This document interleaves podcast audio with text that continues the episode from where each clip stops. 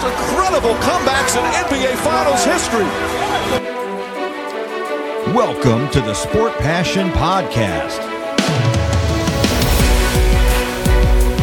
He shoots, he scores! Here is your host, Lars Marendorf.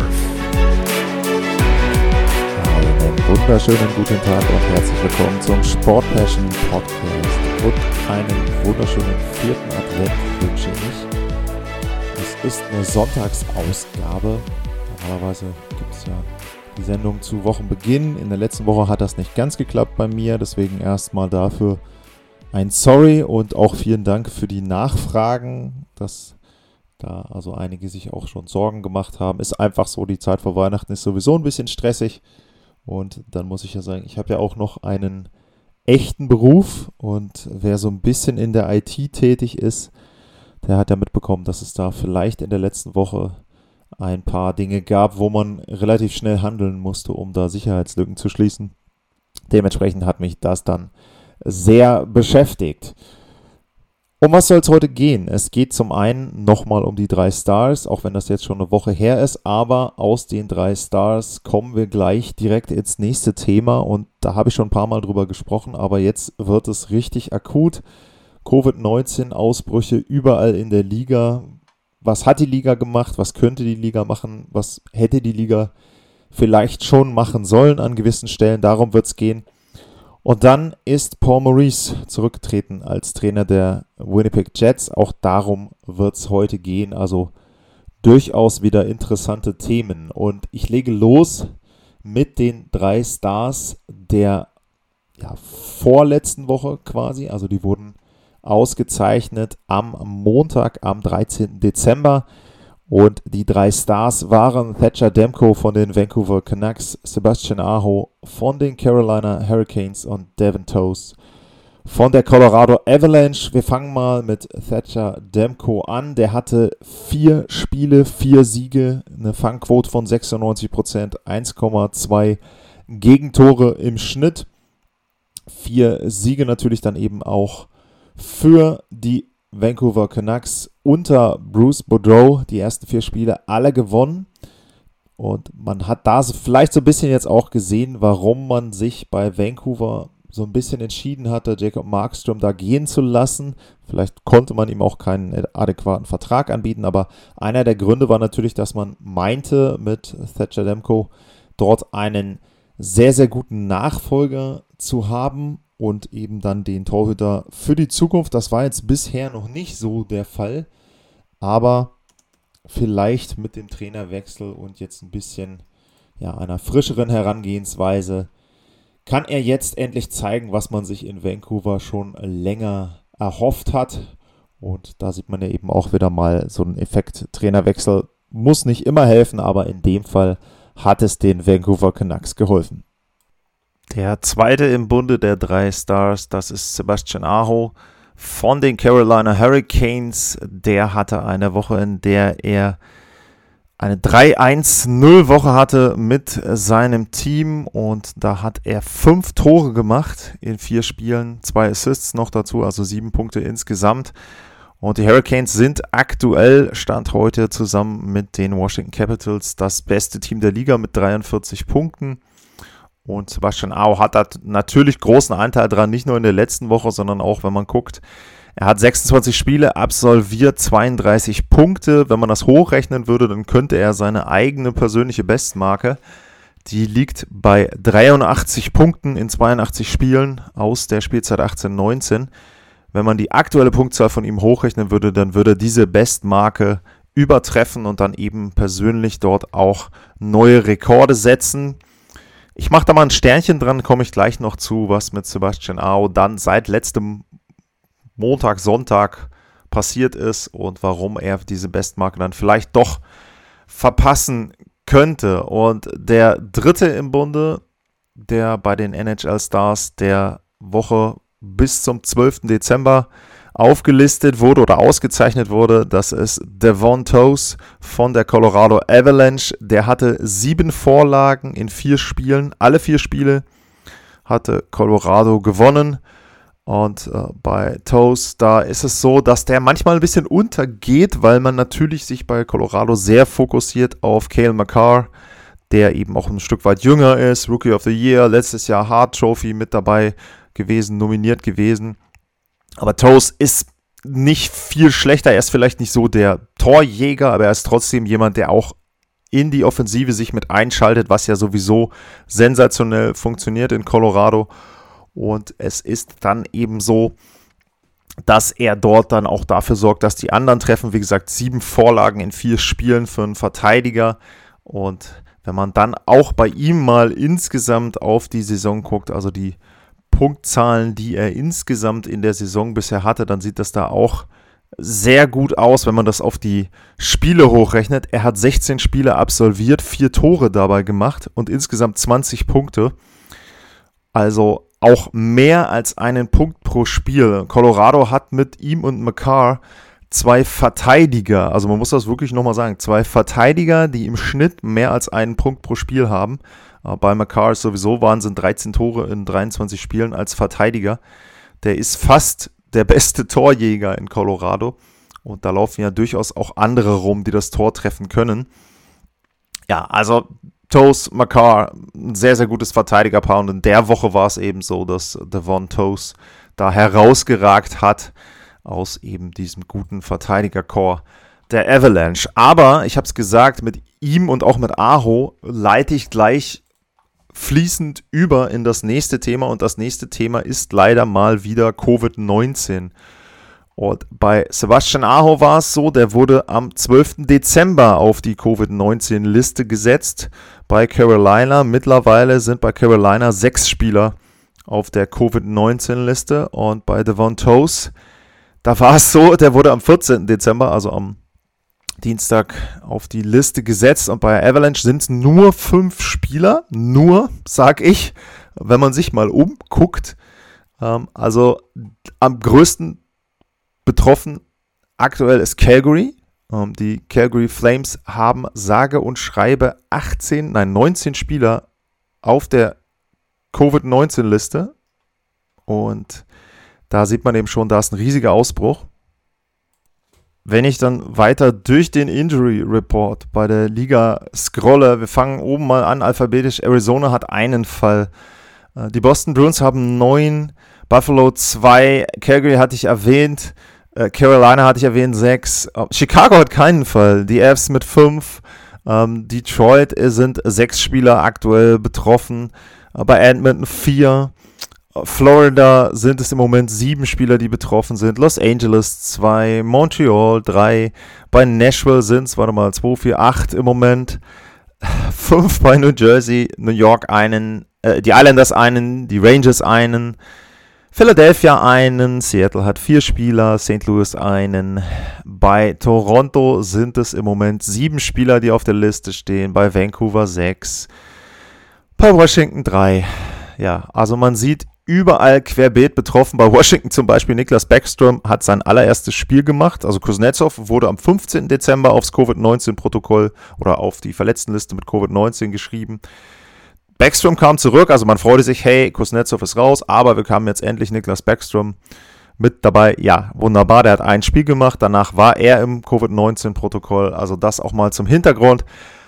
Und es gab in der Woche ein Spiel, das eher so an ein Preseason-Game erinnerte als an ein NHL-Spiel. Und zwar war das das Spiel der Nashville Predators gegen die Colorado Avalanche.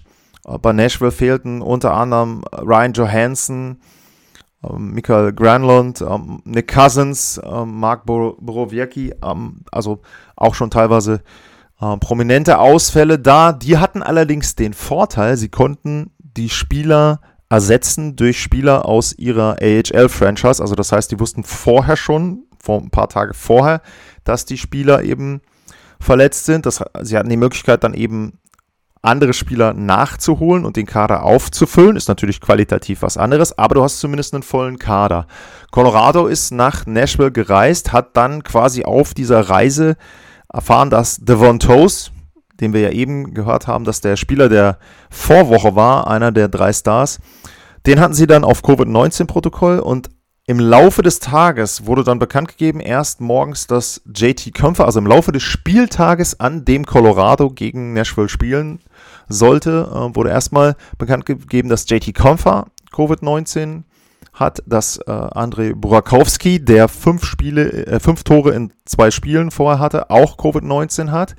Und dann war es so, dass wohl 90 Minuten vor Spielbeginn wurde Darcy Kemper rausgenommen, weil der einen positiven Test hatte und irgendwie halbe, dreiviertel Stunde vorm Spiel, also quasi während des Warmachens oder kurz danach, wurde Cale McCarr rausgenommen. Und Eric Johnson, bei dem war es so, dass der die ersten 16 Minuten des ersten Drittels nicht absolvieren konnte, weil sein Testergebnis noch nicht da war und er nicht wusste, ob er positiv ist oder nicht und dementsprechend erstmal gewartet hat. Das heißt, Colorado hatte dann auch einen Verteidiger weniger. Sie hatten dann, ich glaube, zwischenzeitlich hatten sie irgendwie fünf Verteidiger und zehn Stürmer und ihren Ersatztorhüter Pavel Franzus der hatte das letzte Mal ein Spiel verletzungsfrei im März 2020 bestritten, also anderthalb Jahre vorher. Und so sah dann das Spiel von Colorado auch aus. So ähnlich sah das Spiel von Nashville auch aus. Also es war kein schönes Eishockey. Es war grauenhaft, auch was teilweise die Fehler betrifft, was aber auch vollkommen verständlich ist, weil auf der einen Seite bei Nashville hast du AHL-Spieler, die erste oder zweite Mal NHL spielen, überhaupt nicht eingespielt sind. Bei Colorado hast du weniger Spieler, du hast Spieler, die sonst dritte Verteidigerpaar spielen, die spielen erste Verteidiger-Minutes, dann hast du Spieler aus der dritten Reihe, die plötzlich vorne mit auftauchen. Also alles komplett durcheinander gewürfelt, ein sauschlechtes Niveau, muss man leider dann auch so sagen. Und am Ende hat sich Nashville 5 zu 2 durchgesetzt.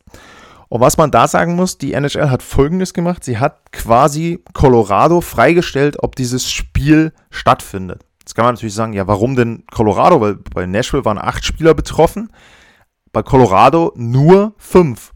Allerdings war es so, hatte ich ja erwähnt, Nashville wusste das vorher schon und Nashville konnte Spieler nachnominieren, also nachholen aus der unteren Liga, aus der AHL. Und das konnte Colorado nicht, weil das AHL-Team war gerade, ich meine, in Los Angeles oder San Diego mussten die spielen. Und dementsprechend an der Westküste und dann nach Nashville noch Spieler nachzufliegen, das war zeitlich nicht möglich.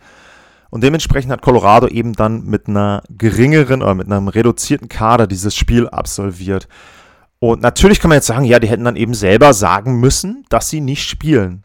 Klar, keine Frage. Also wenn die Spieler ein bisschen nachgedacht hätten und gesagt hätten, hey, Moment mal, das ist ein wichtiges Spiel, das ist ein Division Game, das ist ein Spiel, wo wir zwei Punkte kriegen können, wo wir weiter nach vorne können. Wir haben jetzt fünf Spiele hintereinander gewonnen. Wäre wichtig, wenn wir weiter so einen guten Fluss haben. Also komm, lasst uns das Spiel absagen, wir spielen nicht. Nur das machen halt Sportler nicht, das machen Athleten nicht. Ich weiß auch gar nicht, ob ich jetzt das unbedingt so gemacht hätte. Ich habe nie hochklassig Sport äh, betrieben, aber ich kann mir trotzdem vorstellen, selbst bei uns wäre es so gewesen, dass man irgendwann vielleicht gesagt hätte, ach komm, äh, lass uns das Spiel machen. Wir sitzen hier jetzt schon in der Kabine, wir sind jetzt, keine Ahnung, fünf äh, Dörfer weitergefahren, wir sind früher aufgestanden, bei uns war es meistens Sonntagmorgens und jetzt, ja, dann lass uns doch einfach spielen. So. Und bei Colorado eben die Mannschaft war angereist, die Mannschaft hatte sich vorbereitet und dann ist natürlich auch so ein bisschen Sportlerehre, ach komm, jetzt das schaffen wir auch so, das schaffen wir ohne die anderen auch. Ähm, ja, gut, kann man natürlich sagen, selber schuld, gar keine Frage. Nur, was man halt auch sagen muss aus Sicht der Liga, finde ich, du willst ja deinen Zuschauern auch ein gewisses Niveau bieten und die Zuschauer sind ja nicht gekommen, um acht AHL-Spieler bei Nashville zu sehen und bei Colorado äh, eben dann auch ein Cale McCarr ist zum Beispiel ein Spieler. Wenn ich jetzt die Chance hätte, ein Spiel von Colorado zu sehen in Nashville, dann würde ich mich als Zuschauer schon drauf freuen, dass ich einen Kale McCarr sehe, dass ich einen Devon Toast sehe, weil das sind halt Spieler, das sind super Spieler beim Gegner. Natürlich will ich, dass meine Mannschaft gewinnt. Also die meisten von Zuschauern von Nashville, vielleicht sogar alle, werden zufrieden gewesen sein mit dem Sieg. Aber trotzdem willst du ja auch irgendwo eine sehr gute Unterhaltung haben und wirklich eben hochklassiges Eishockey sehen. Denn sonst kann ich ja in ein AHL-Stadion gehen. Dementsprechend da finde ich schon, da sollte die Liga dann irgendwann überlegen, ob es einmal aus quasi Zuschauersicht überhaupt notwendig ist, dass ich dieses Spiel mache. Man tut den Spielern ja auch keinen Gefallen mit. Ich meine, wenn du bei Colorado jetzt siehst, die haben sowieso schon genug Verletzte. Auch das ist für mich ein Thema, wo ich dann sagen muss, verstehe ich nicht, warum die Coaches da nichts sagen. Denn sie hatten mit äh, Gabriel Landeskog vorher schon eine Verletzung, Ryan Murray, ähm, Bo Byram ist immer noch mit Concussion raus. Also hätte man ja auch sagen können, okay, der Kader ist eh reduziert. Jetzt müssen wir kurzfristig, haben wir den Ausfall von ein paar anderen Spielern. Wir können keine Spieler nachholen. Wir sind zu wenig Spieler. Die Spieler müssen mehr spielen als sonst. Das ist Verletzungsrisiko. Wir spielen nicht. Wurde nicht gemacht. Und da sind wir dann bei dem gesamtübergreifenden Thema, wie geht die NHL mit, dieser, mit diesem Ausbruch um und insgesamt auch mit der Thematik. Man ist jetzt dazu übergegangen und hat das Protokoll wieder verschärft. Das heißt, statt alle drei Tage müssen sich Spieler jetzt jeden Tag testen lassen. Die Maskenpflicht wurde stark ausgeweitet. Im Grunde gelten jetzt die Regeln, die in der Bubble auch gegolten haben. Das heißt also quasi überall Maskenpflicht. Maskenpflicht auch für alle Beteiligten, also Spieler eben auch. Reduzierung, massive Reduzierung von Aktivitäten außerhalb dieser Team-Bubble, also nicht noch großartig irgendwelche Sponsorentermine oder sonst etwas. Alles reduziert, überall Maske und damit versucht man jetzt eben diese Ausbrüche dort ja entsprechend in den Griff zu bekommen.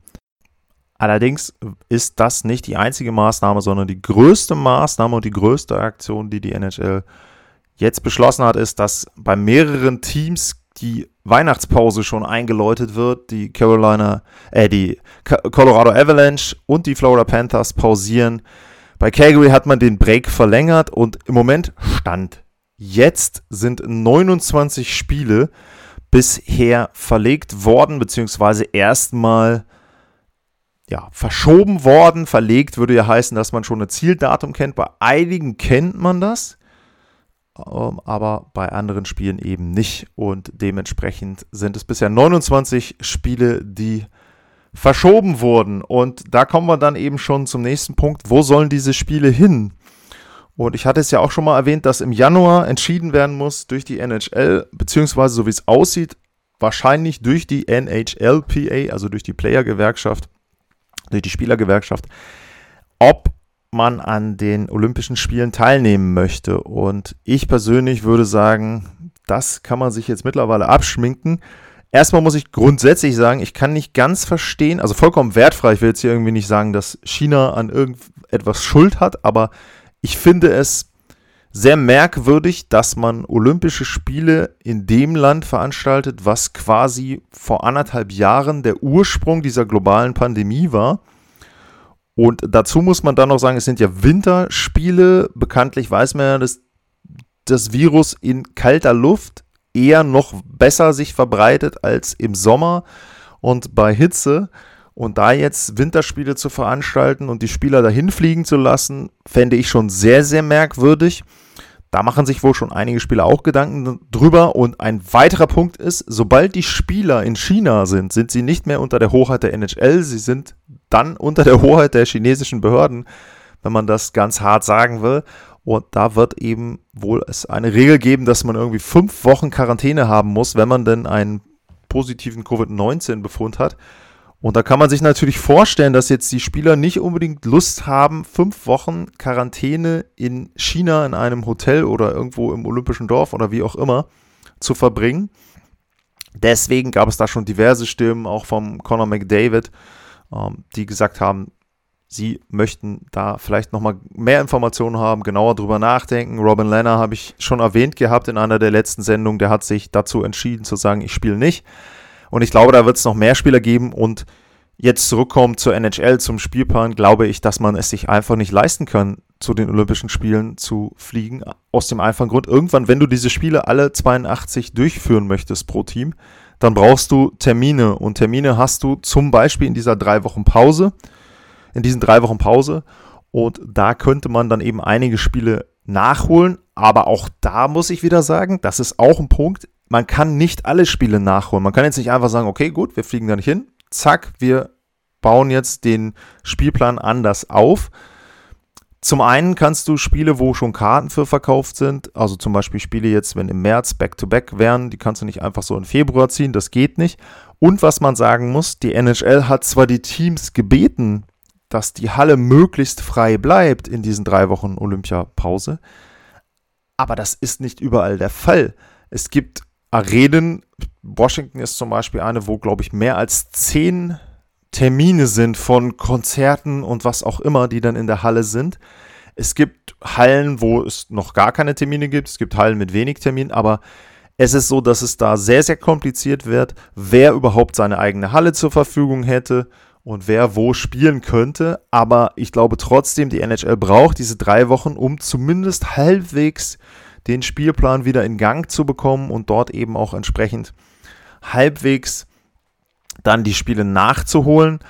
Es gab auch schon Forderungen jetzt mittlerweile, dass die Weihnachtspause quasi für alle Teams jetzt schon eingeleitet wird. Das heißt, dass man irgendwie sieben, acht, zehn Tage Pause macht, um dann diese gesamte Covid-19-Situation beruhigt zu haben und da entsprechend dann vielleicht wieder mit allen Teams starten zu können. Das hat man nicht gemacht bei der NHL. Ähm, ja, wie gesagt, ich will auch nicht überall sagen, die Liga äh, verhält sich da falsch. Ich glaube, es ist sehr, sehr schwierig in diesen Tagen auch solche Dinge langfristig zu planen und auch genau zu planen. Also auch die NHL hat ja da eine schwierige Situation, schwierige Rahmenbedingungen. Dementsprechend würde ich sagen, muss man da jetzt auch abwarten, was die Liga da macht. Ein weiterer Punkt, der bisher auch diskutiert wurde, finde ich Gott sei Dank nur diskutiert wurde, ist, dass man natürlich darüber nachdenkt und sagt, wir haben bis auf einen Spieler in der NHL alle, die eine Impfung haben. Wir haben hier professionelle Athleten, die natürlich körperlich in einem sehr, sehr guten Zustand sind. Und wir haben sehr, sehr viele Fälle, wo es keine Symptome gibt. Das heißt, die sind überhaupt nicht so, dass sie irgendwie Fieber haben, Schnupfen oder was auch immer diese Symptome dann genau sind. Da ist gar nichts. Und dann wurde natürlich teilweise gesagt, ja, warum müssen die denn aussetzen? Warum dürfen, dürfen die denn dann nicht weiterspielen. Ich muss sagen, natürlich kann man jetzt beim Gesundheitszustand sagen, es sind Athleten, die werden rund um die Uhr überwacht, die haben Ärzte mit dabei und alles Mögliche. Ja, klar, keine Frage. Trotzdem kann es Folgen geben. Also in Deutschland hatte man ja jetzt den, den Fall, wobei Kimmich war ja nicht geimpft, okay, aber es gibt ja auch andere Fälle, wo man Geimpfte hat, die zumindest erkranken. Also kann man das auch nicht ganz ausschließen. Ich finde aber, das Signal, was gesendet wird, einfach gesellschaftlich wäre fatal, dass man jetzt sagt, naja, also die sind jetzt doppelt geimpft und die sind gesund und die dürfen dann eben weiter arbeiten, weiter spielen dort Eishockey. Ich glaube, das geht einfach nicht, weil dann öffnest du ja sozusagen so ein bisschen die, die Büchse der Pandora. Dann gehen die Nächsten hin und sagen, ja, pass mal auf, also ich bin auch immer im Fitnessstudio, ich bin auch super äh, fit, ich bin auch doppelt geimpft, ich habe jetzt zwar Covid, aber ich kann halt rumlaufen. Das geht nicht, das geht für mich gesellschaftlich nicht. Es gibt nun mal diese Regeln, auch Geimpfte können das Virus verbreiten und dementsprechend glaube ich nicht, dass man das da aussetzen sollte. Wie gesagt, meiner Meinung nach möglichst schnell Klarheit schaffen, möglichst schnell sagen, wir fliegen nicht nach China, wir spielen dort nicht das olympische Eishockeyturnier. Ich finde es sowieso, also selbst die anderen Ligen auch weltweit dahin zu fliegen, ist eigentlich der Wahnsinn überhaupt. Und dementsprechend aus NHL-Sicht, aus Spielergewerkschaftssicht würde ich sagen, sofort deutlich machen, wir fliegen da nicht hin, wir lassen das Ganze. Dann hat man diese drei Wochen, die sind nicht ideal, weil es natürlich viele Hallen gibt, wo schon Termine sind, aber man kann da zumindest einen Teil nachholen, man kann da ein bisschen hin und her schieben und dann Spiele stattfinden lassen.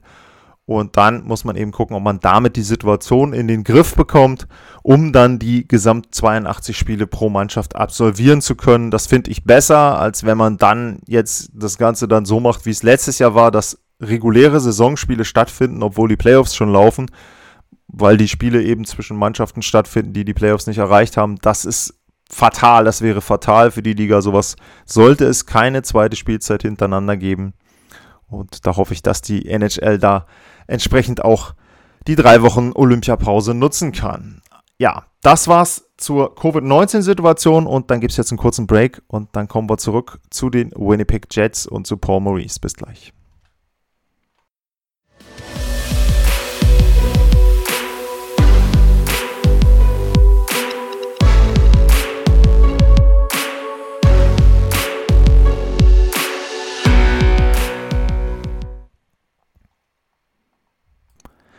Zurück beim Sport Passion Podcast und im Abschlussblock geht es um die Winnipeg Jets und es geht um Paul Maurice. Paul Maurice hat am 18. Dezember seinen Rücktritt erklärt als Coach der Winnipeg Jets. Das war die neunte Spielzeit, die Maurice bei den Winnipeg Jets absolviert hat. Er hat 2013-14 begonnen, nur nochmal um das einzuordnen. In der Spielzeit haben die Kings ihren zweiten Stanley Cup gewonnen gegen die New York Rangers mit Henrik Lundqvist im Tor. Der ist mittlerweile schon seit zwei Jahren raus aus der NHL Und man kann da jetzt schon so ein bisschen einordnen, dass das ein sehr, sehr langer Zeitraum war. 600 Spiele insgesamt war es genau, die Paul Maurice, die Winnipeg Jets betreut hat. Und er hat einen Rekord von 315, 223 und 62, also eine positive Bilanz gehabt. Größter Erfolg unter seiner Ägide war, dass die Winnipeg Jets 2018 das Western Conference Final erreicht haben, da allerdings dann gegen die Vegas Golden Knights ausgeschieden sind. Ansonsten muss man sagen, erstmal zwei Dinge. Erstmal die Einschätzung dessen, was Paul Maurice gemacht hat. Riesenrespekt davor, als Trainer sich so hinzustellen und zu sagen, so ehrlich zu sagen, sie brauchen eine neue Stimme, hat er gesagt. Sie brauchen jemanden, der ihm, der ihnen hilft, den nächsten Schritt zu machen, beziehungsweise zu diesem nächsten Ort zu gehen, hat er wörtlich gesagt auf Englisch. Und das ist schon etwas, da habe ich riesen Respekt vor, dass jemand so etwas dann auch erstmal einsieht und dann auch die richtigen Schlüsse daraus zieht. Der Vertrag von Maurice wäre ja sowieso im Sommer ausgelaufen, also er ist da so ein bisschen dann dem zuvor gekommen aber man muss eben ganz deutlich sagen, dass ich es schon bemerkenswert finde, dass ein Trainer dann so etwas selber erkennt und dann eben auch sagt, okay, nee, komm, ich erreiche die Jungs nicht mehr. Er hat nicht gesagt, dass sie nicht hart gearbeitet haben, die Spieler. Er hat nicht gesagt, dass sie, dass sie irgendwie, dass er den, ja, dass er sozusagen die Kabine in dem Sinne verloren hat, aber er hatte nicht das Gefühl, dass er die Mannschaft eben noch weiterbringen könnte. Und deswegen hat er dann gesagt, okay, ich hat, ja, erkläre jetzt meinen Rücktritt. Und er hatte sinngemäß so gesagt, als er 2013 angefangen hat, da war es ein guter Tag für die Winnipeg Jets und für ihn persönlich. Und als er jetzt aufgehört hat, da war es ein guter Tag für die Winnipeg Jets und für ihn persönlich. Und ich glaube, wenn man auch so ein bisschen dann die Berichte liest darüber, wie er sich nach der Bubble-Saison gefühlt hat, aber auch nach der letzten Spielzeit, dann scheint ihn diese ganze Situation mit Covid-19 und mit dem gesamten Drumherum schon sehr mitgenommen zu haben und in dem Sinne auch erschöpft zu haben. Und ich glaube, dass das ja auch einer der Gründe war, warum er dann gesagt hat, okay, ich erreiche die nicht mehr, die Mannschaft, und vielleicht bin ich auch einfach leer und nicht mehr so motiviert und sage, ich beende das Ganze hier und ziehe da einen sauberen Schritt. Also riesen Respekt davor und noch abschließend, ich hatte einmal das Vergnügen, äh, mit Paul Maurice persönlich Kontakt zu haben. War eben bei einem Spiel der Winnipeg Jets, damals in Vegas sogar. Und da muss ich einfach sagen, das, was jetzt auch in vielen Artikeln über seinen Rücktritt vermittelt wird, das Bild, dass er da sehr, sehr gut im Umgang mit den Medien war, dass er sehr, sehr auskunftsfreudig war, dass er sehr ehrlich war, dass er auch versucht hat, Dinge mit seinem Wissen komplett zu beantworten und nicht, wie das andere Trainer machen, dass man dann auf eine Frage sehr kurz und sehr schmallippig antwortet und dem Medienvertreter eben dann keine Informationen gibt, sondern er hat schon verstanden, wenn man die Frage gut gestellt hat, was derjenige wollte und hat dann dementsprechend auch dort geantwortet. Und das muss ich sagen, auch da riesen Respekt vor und das hat einfach auch Spaß gemacht und auch wenn man die Zoom-Calls, wenn man an den Zoom-Calls teilgenommen hat und auch die Pressekonferenzen, die man sich dann anschauen konnte, da scheint er immer großen Respekt vor den Medienvertretern gehabt zu haben. Ich finde es selbstverständlich, es ist aber nicht selbstverständlich und dementsprechend gehört das nochmal erwähnt.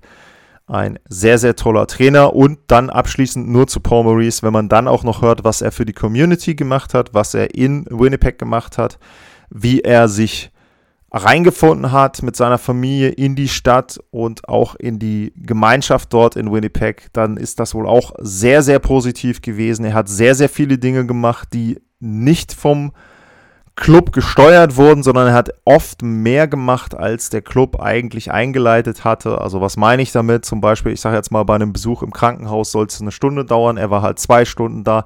Hört sich nicht nach viel an, ist aber auch nicht selbstverständlich und dementsprechend Paul Maurice als Person da sehr, sehr gut ein Bild vermittelt der NHL, eben auch der Winnipeg Jets, aber natürlich von ihm persönlich und dementsprechend schon ein Verlust. Allerdings, er ist noch jung, auch wenn man sagen muss, er trainiert schon lange. Also wer die Historie von Paul Maurice ein bisschen betrachtet, der hat mit 29, das ist kein Druckfehler, hat mit 29 angefangen, damals die Hartford Whalers zu trainieren und ja, also einer der jüngsten Coaches in der Geschichte der NHL, ist erst 54, beziehungsweise ja, wird 55, hat aber jetzt eben erstmal ein bisschen Pause. Man muss sehen, ich würde schon erwarten, dass er noch einmal zurückkommt in die NHL und nochmal irgendwo eine Trainerstation hat. Würde ich mich auch drüber freuen. Wie gesagt, sehr, sehr sympathischer Trainer.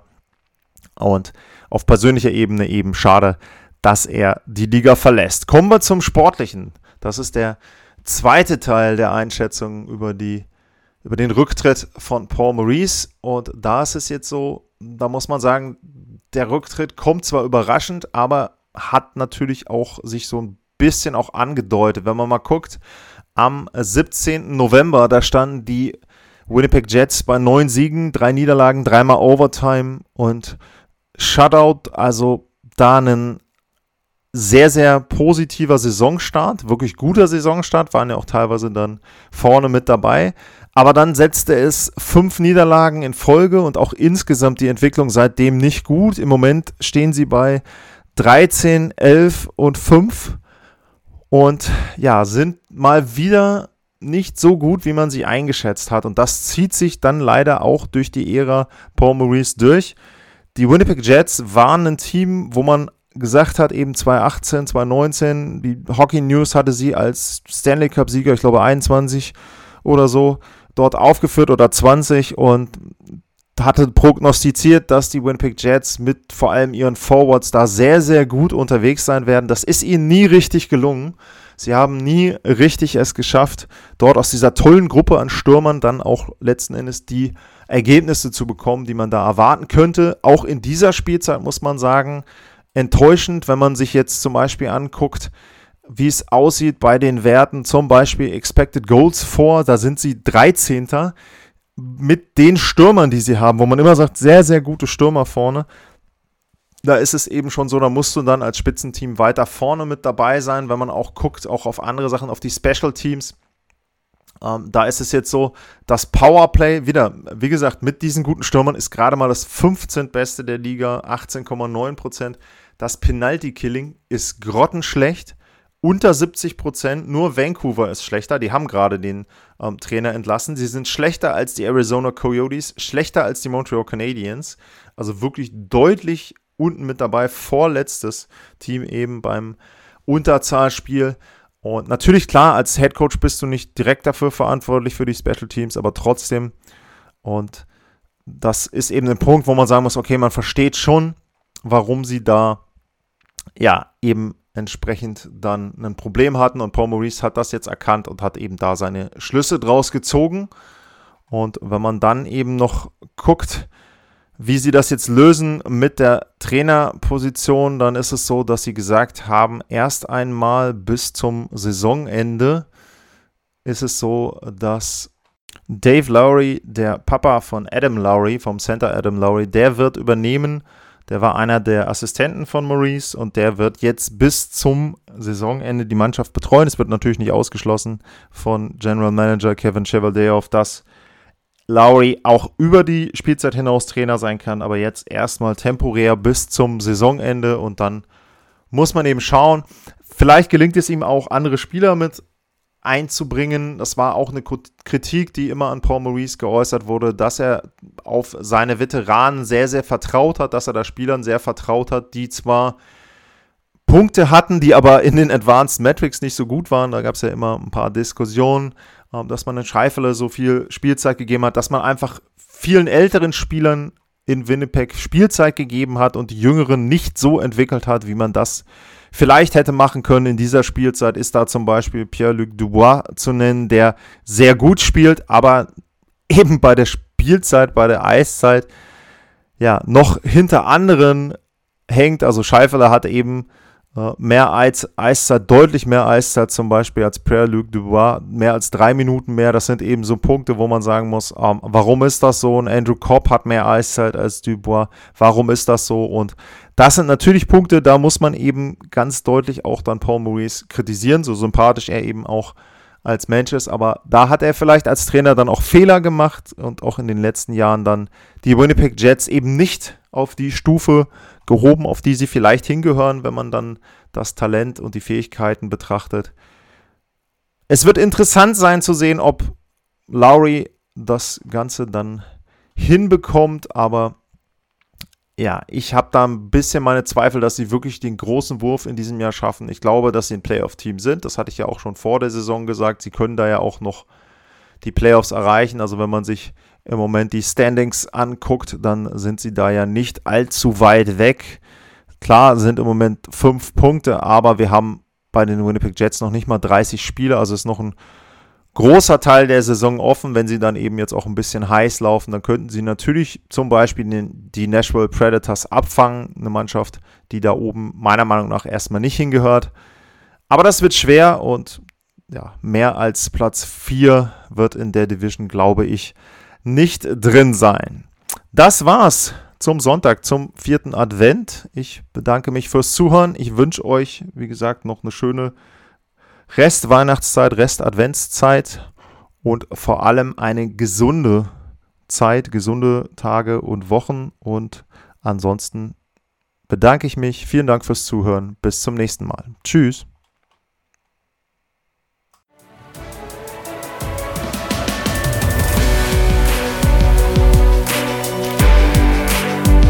Sportliche Grüße. Das war's, euer Lars.